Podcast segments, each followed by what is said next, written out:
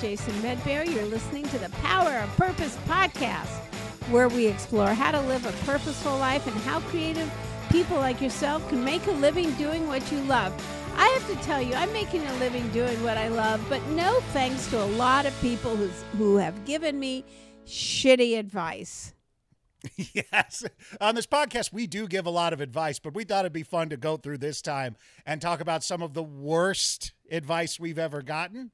Uh, because uh, everybody gets advice coming up, and no matter what industry they're in. And uh, sometimes it's good to point out some of the worst advice because even bad advice helps you learn. It does. You know, learning what, you know, having the experience of following someone's advice and then it all come crashing down Oh, yeah. is a good way of learning things. It's just not the best way, but it, we thought it'd be fun to well, kind of I'll talk start. about some of the I'll worst start advice. with what people assume is really good advice. Okay, Mm. and they're going to be surprised that I say this, but I think the worst advice I ever got was get an agent. Yep. Get an agent. you know we've that's when that your before, career yeah. will really happen, Judy. When you get an agent. So there's times Mm. in my life when I have been really productive. I'm writing, I'm creating, you know, uh, projects, and then it's like, um, and I'm getting work and I'm going out, and then someone says, Well, you need to get an agent. So I stop everything because getting an agent is like a full time occupation, right? You got to find them. Uh, this is way before COVID. You got to meet with these people, um, and then you get rejected. Then they don't call you back. Then you meet with them again, and then they don't call you back. And so this was taking months and months. I finally signed with an agent because I was getting all this work, right? So I'm getting making all this money. I'm getting this work. So the agent goes, "Yeah, you know," and um, and then I had the worst year of my career. The absolute worst. I went from making tons of money to making zip zero nothing. With me on the phone mm. like whining why aren't you getting me work? Because what happened is i'm sitting at home you know doing nothing going like well the agent's going to get me work. You know this mm-hmm. agent's going to hook me up and Yep. so that assumption of and we've talked about it on this podcast of someday my prince will come mentality mm-hmm. that somebody's going to come into your life and take care of you and take care of your career and give you work. And that's just bullshit because an agent will just sign everybody who's somewhat mm-hmm. talented right? And wait for them to make it on their own. Yeah. They have they're taking on the same mindset you are, which oh, this person is now responsible for bringing me capital and money at the and while the other end of the phone that person's going, "Oh, well now I have this person who's responsible for bringing me all this, you know, fame and money and Oh my. God, the best thing that happened to me was going like uh, pretending I didn't have an agent um, and just getting it on my own. What was some of the Oh, worst yeah. advice you got? Well, I, I think it's fun to point out because any advice you get where it's having you offload your own accountability is usually bad advice. Yeah. you know, because anywhere it's like, oh, you just got to get X, Y, and Z, and then you don't have to do X, Y, and Z anymore is usually bad advice. Um, some of the worst advice I got, and we're going back to college here. Uh, when I was uh, at uh, UCLA uh, in the theater department, one of my professors literally was like adamant, more adamant about us like going out, going to parties, quote unquote networking, than actually becoming good at the craft that we were learning. Like his whole system was like 90% of what you should be doing is hanging out with people and network and going to parties and talking to people and all that stuff. And then, you know, you just kind of shoehorn in the the ability to do the job when you get the job. You know, a very fake it till you make it kind of thing. Um, and it's funny to look back now to all of the people who I went to school with, and some of them are actors on TV. Uh, many of them are directors. You know, I went to college with um, uh, Marielle Heller, who is the uh, the director of Beautiful Day in the Neighborhood, and she's probably going to get an Emmy nomination for her role in Queen's Gambit, and all sorts of stuff. And uh, and yeah, and just some of this advice. In fact, in my so we had these almost sort of exit interviews, and uh, uh, this instructor, I'm going to leave his name out because he's a very famous uh, instructor from UCLA, was like, and Jason, when it comes to your career people are going to guess just from how I'm using his voice right now. Uh, it's not going to be what you know. It's going to who be who you, you know. know. Yeah. And and and that affected me for years because for many years I thought I followed that same route. I was like, I'm going to just meet everybody I can meet. I hate networking. I hate doing stuff, but I'm just going to go out and just, you know, I'm not going to actually build up any skills. I'm just going to have a lot of people in my quote unquote Rolodex, if you're that's yeah, because that only goes so far. For, for the younger you audience, can meet someone, you can get an opportunity from networking, meeting people, but then if you can't Mm-hmm. deliver the goods, like goodbye, so long. And I'll tell you, the complete inverse is how my career got started because once I stopped going out and trying to convince people to give me opportunities, and I instead just concentrated on building my own skill set, learning things on my own, mastering my own techniques, making my own stuff, was when I started making money. you know, it was when my career actually got started, when my business got started. Uh, I probably could have saved myself 15 years if I would have not had that drilled into my brain about how the importance of the just the endless socialization so that someone else will give me an opportunity. No, the proof is instead of in, making my own proof property. is in you know your work, in your art, Mm. in what you do. The worst advice I got was from an agent who said, uh, and this was when I was thirty, and he said, "Oh, you're thirty. Why haven't you made it yet?" And Oh, you should give up. And I had a eureka moment, um, and it was at the Guggenheim Museum that had uh, Hockney, you know, the artist Hockney. Mhm. Um, no, Yeah. was it Hockney or was it? Oh, I can't remember. The guy who did the diner with the light coming in. It wasn't. It wasn't Hockney. Mhm. It was. Um, oh, I don't remember. yeah. um, um, I'll, I'll, I'll, f- I'll find it because now it's, it's bothering me. But he's um, really amazing artist. So he, they had his um, whole exhibit in, in, in front. Um, let's see. It was his name is well, uh, uh, Edward Hopper. Thank you. Brain. Okay. Okay, so Edward Hopper, you've seen his paintings. Uh, Mhm. He's like amazing. So this was an exhibit where they had his entire work.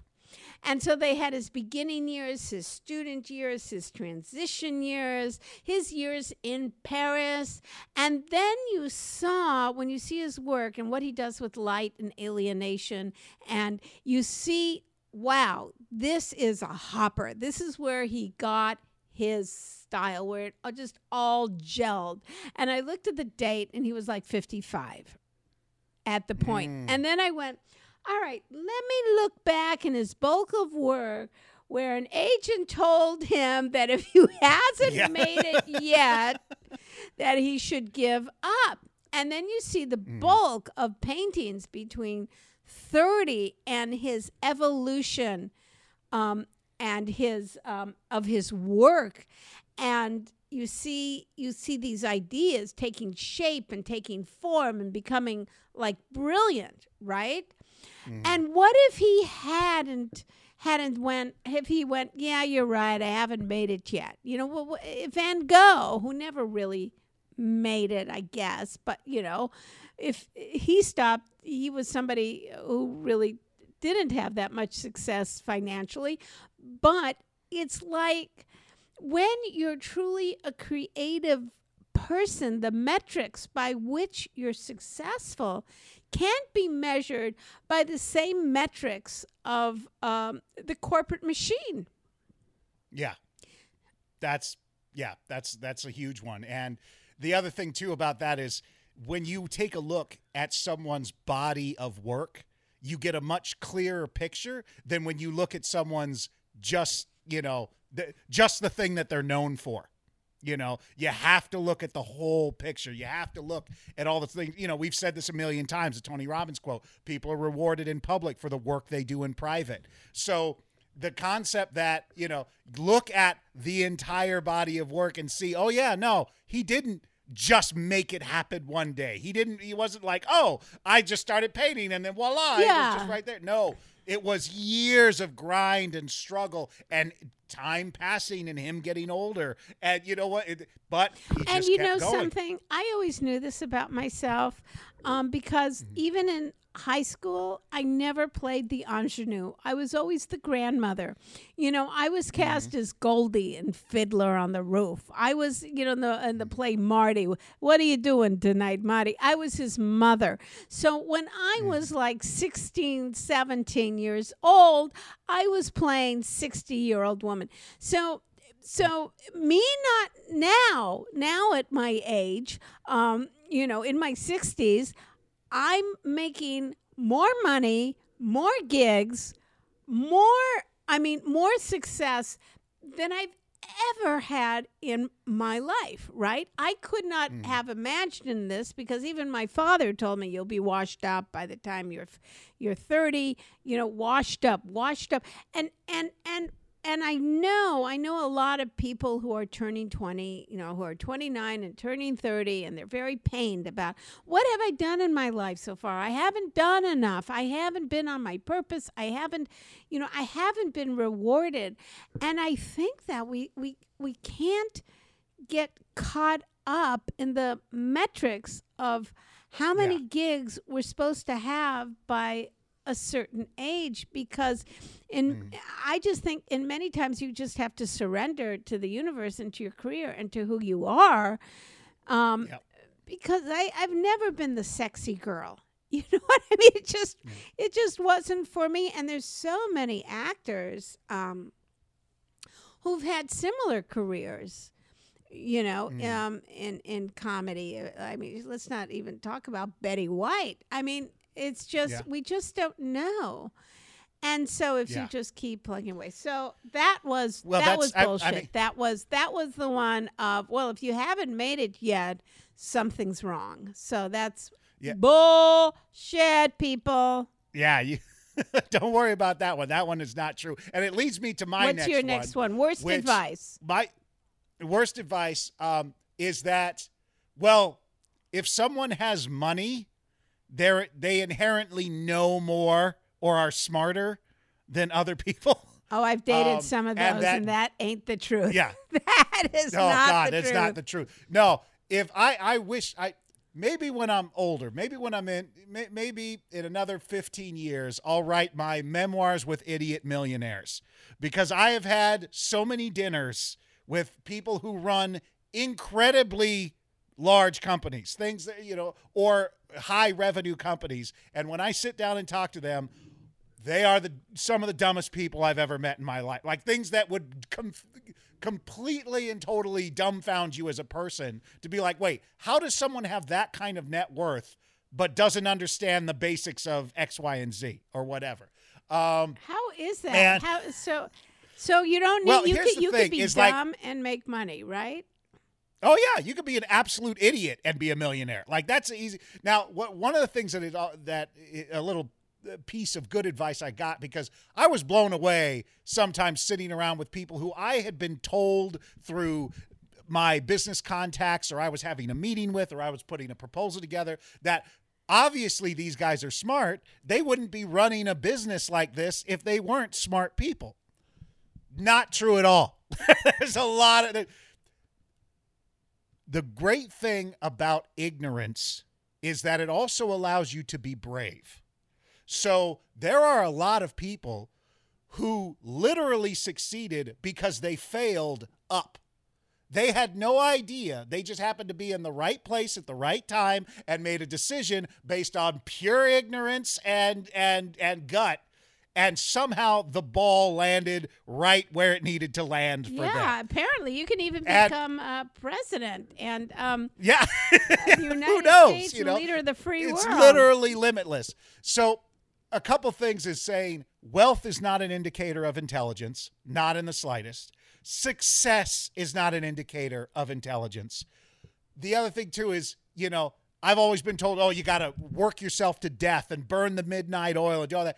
That's not true at all. Most of the most talented, most people I respect, they have a very controlled life. They have a very good work life balance. They don't kill themselves every night because they also don't hide in their work as well, which is another thing. It's like work, you know, if I could go back and change one thing about all the previous stuff that I'd done, at least at least before the age of 35, I would have kicked the workaholic mentality. There's nothing heroic about it. There's nothing genius or brave about it. It's just what, it is. What do you mean? Kick And the alcohol? Wait, wait, wait. That was from left field. no, no, no.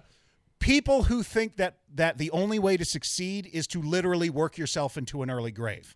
To, to, to be singularly focused on one thing and never do anything, never never try to achieve balance, say yes to everything. yeah, well, they say you. to be successful, like you have to give up something. Like with, if you think of like Yeah. family, um, Mm-hmm. health, friends, and Mm-hmm. um, wait, family, health, friends, and um, quiet time. I don't know what the, the fourth one Yeah. is, but you have to give. or personal time or personal yeah, to be successful, or, you you, have to give up two of them, right? Yeah. So And I don't believe that at Yeah. all. I don't I used to believe that. I used to believe that the best work was the work you killed yourself on. And that's usually don't think? the case. No, usually the best work is the work that you've done consistently.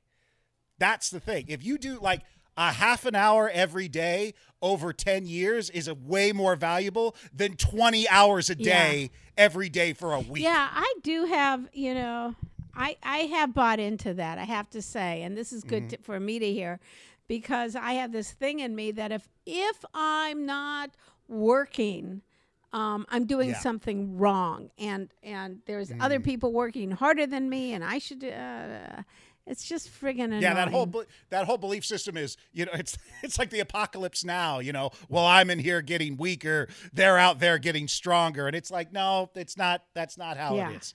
It's you just the, the- set a plan, make a goal, mark it, put it on a calendar, make it happen over time. Consistency always leads All to right, so let's do a sum up here, right? So Okay. it's like uh you could do your career. It's not someday my agent will come mentality. Yeah. No, don't rely on anyone else to come and save you and open the door Right. for you. In fact, I was just watching a TikTok with uh, Brian Koppelman, who's the uh, showrunner and head writer of the show Billions. And his first TikTok video that I ever saw was him literally just saying, Gatekeepers know nothing.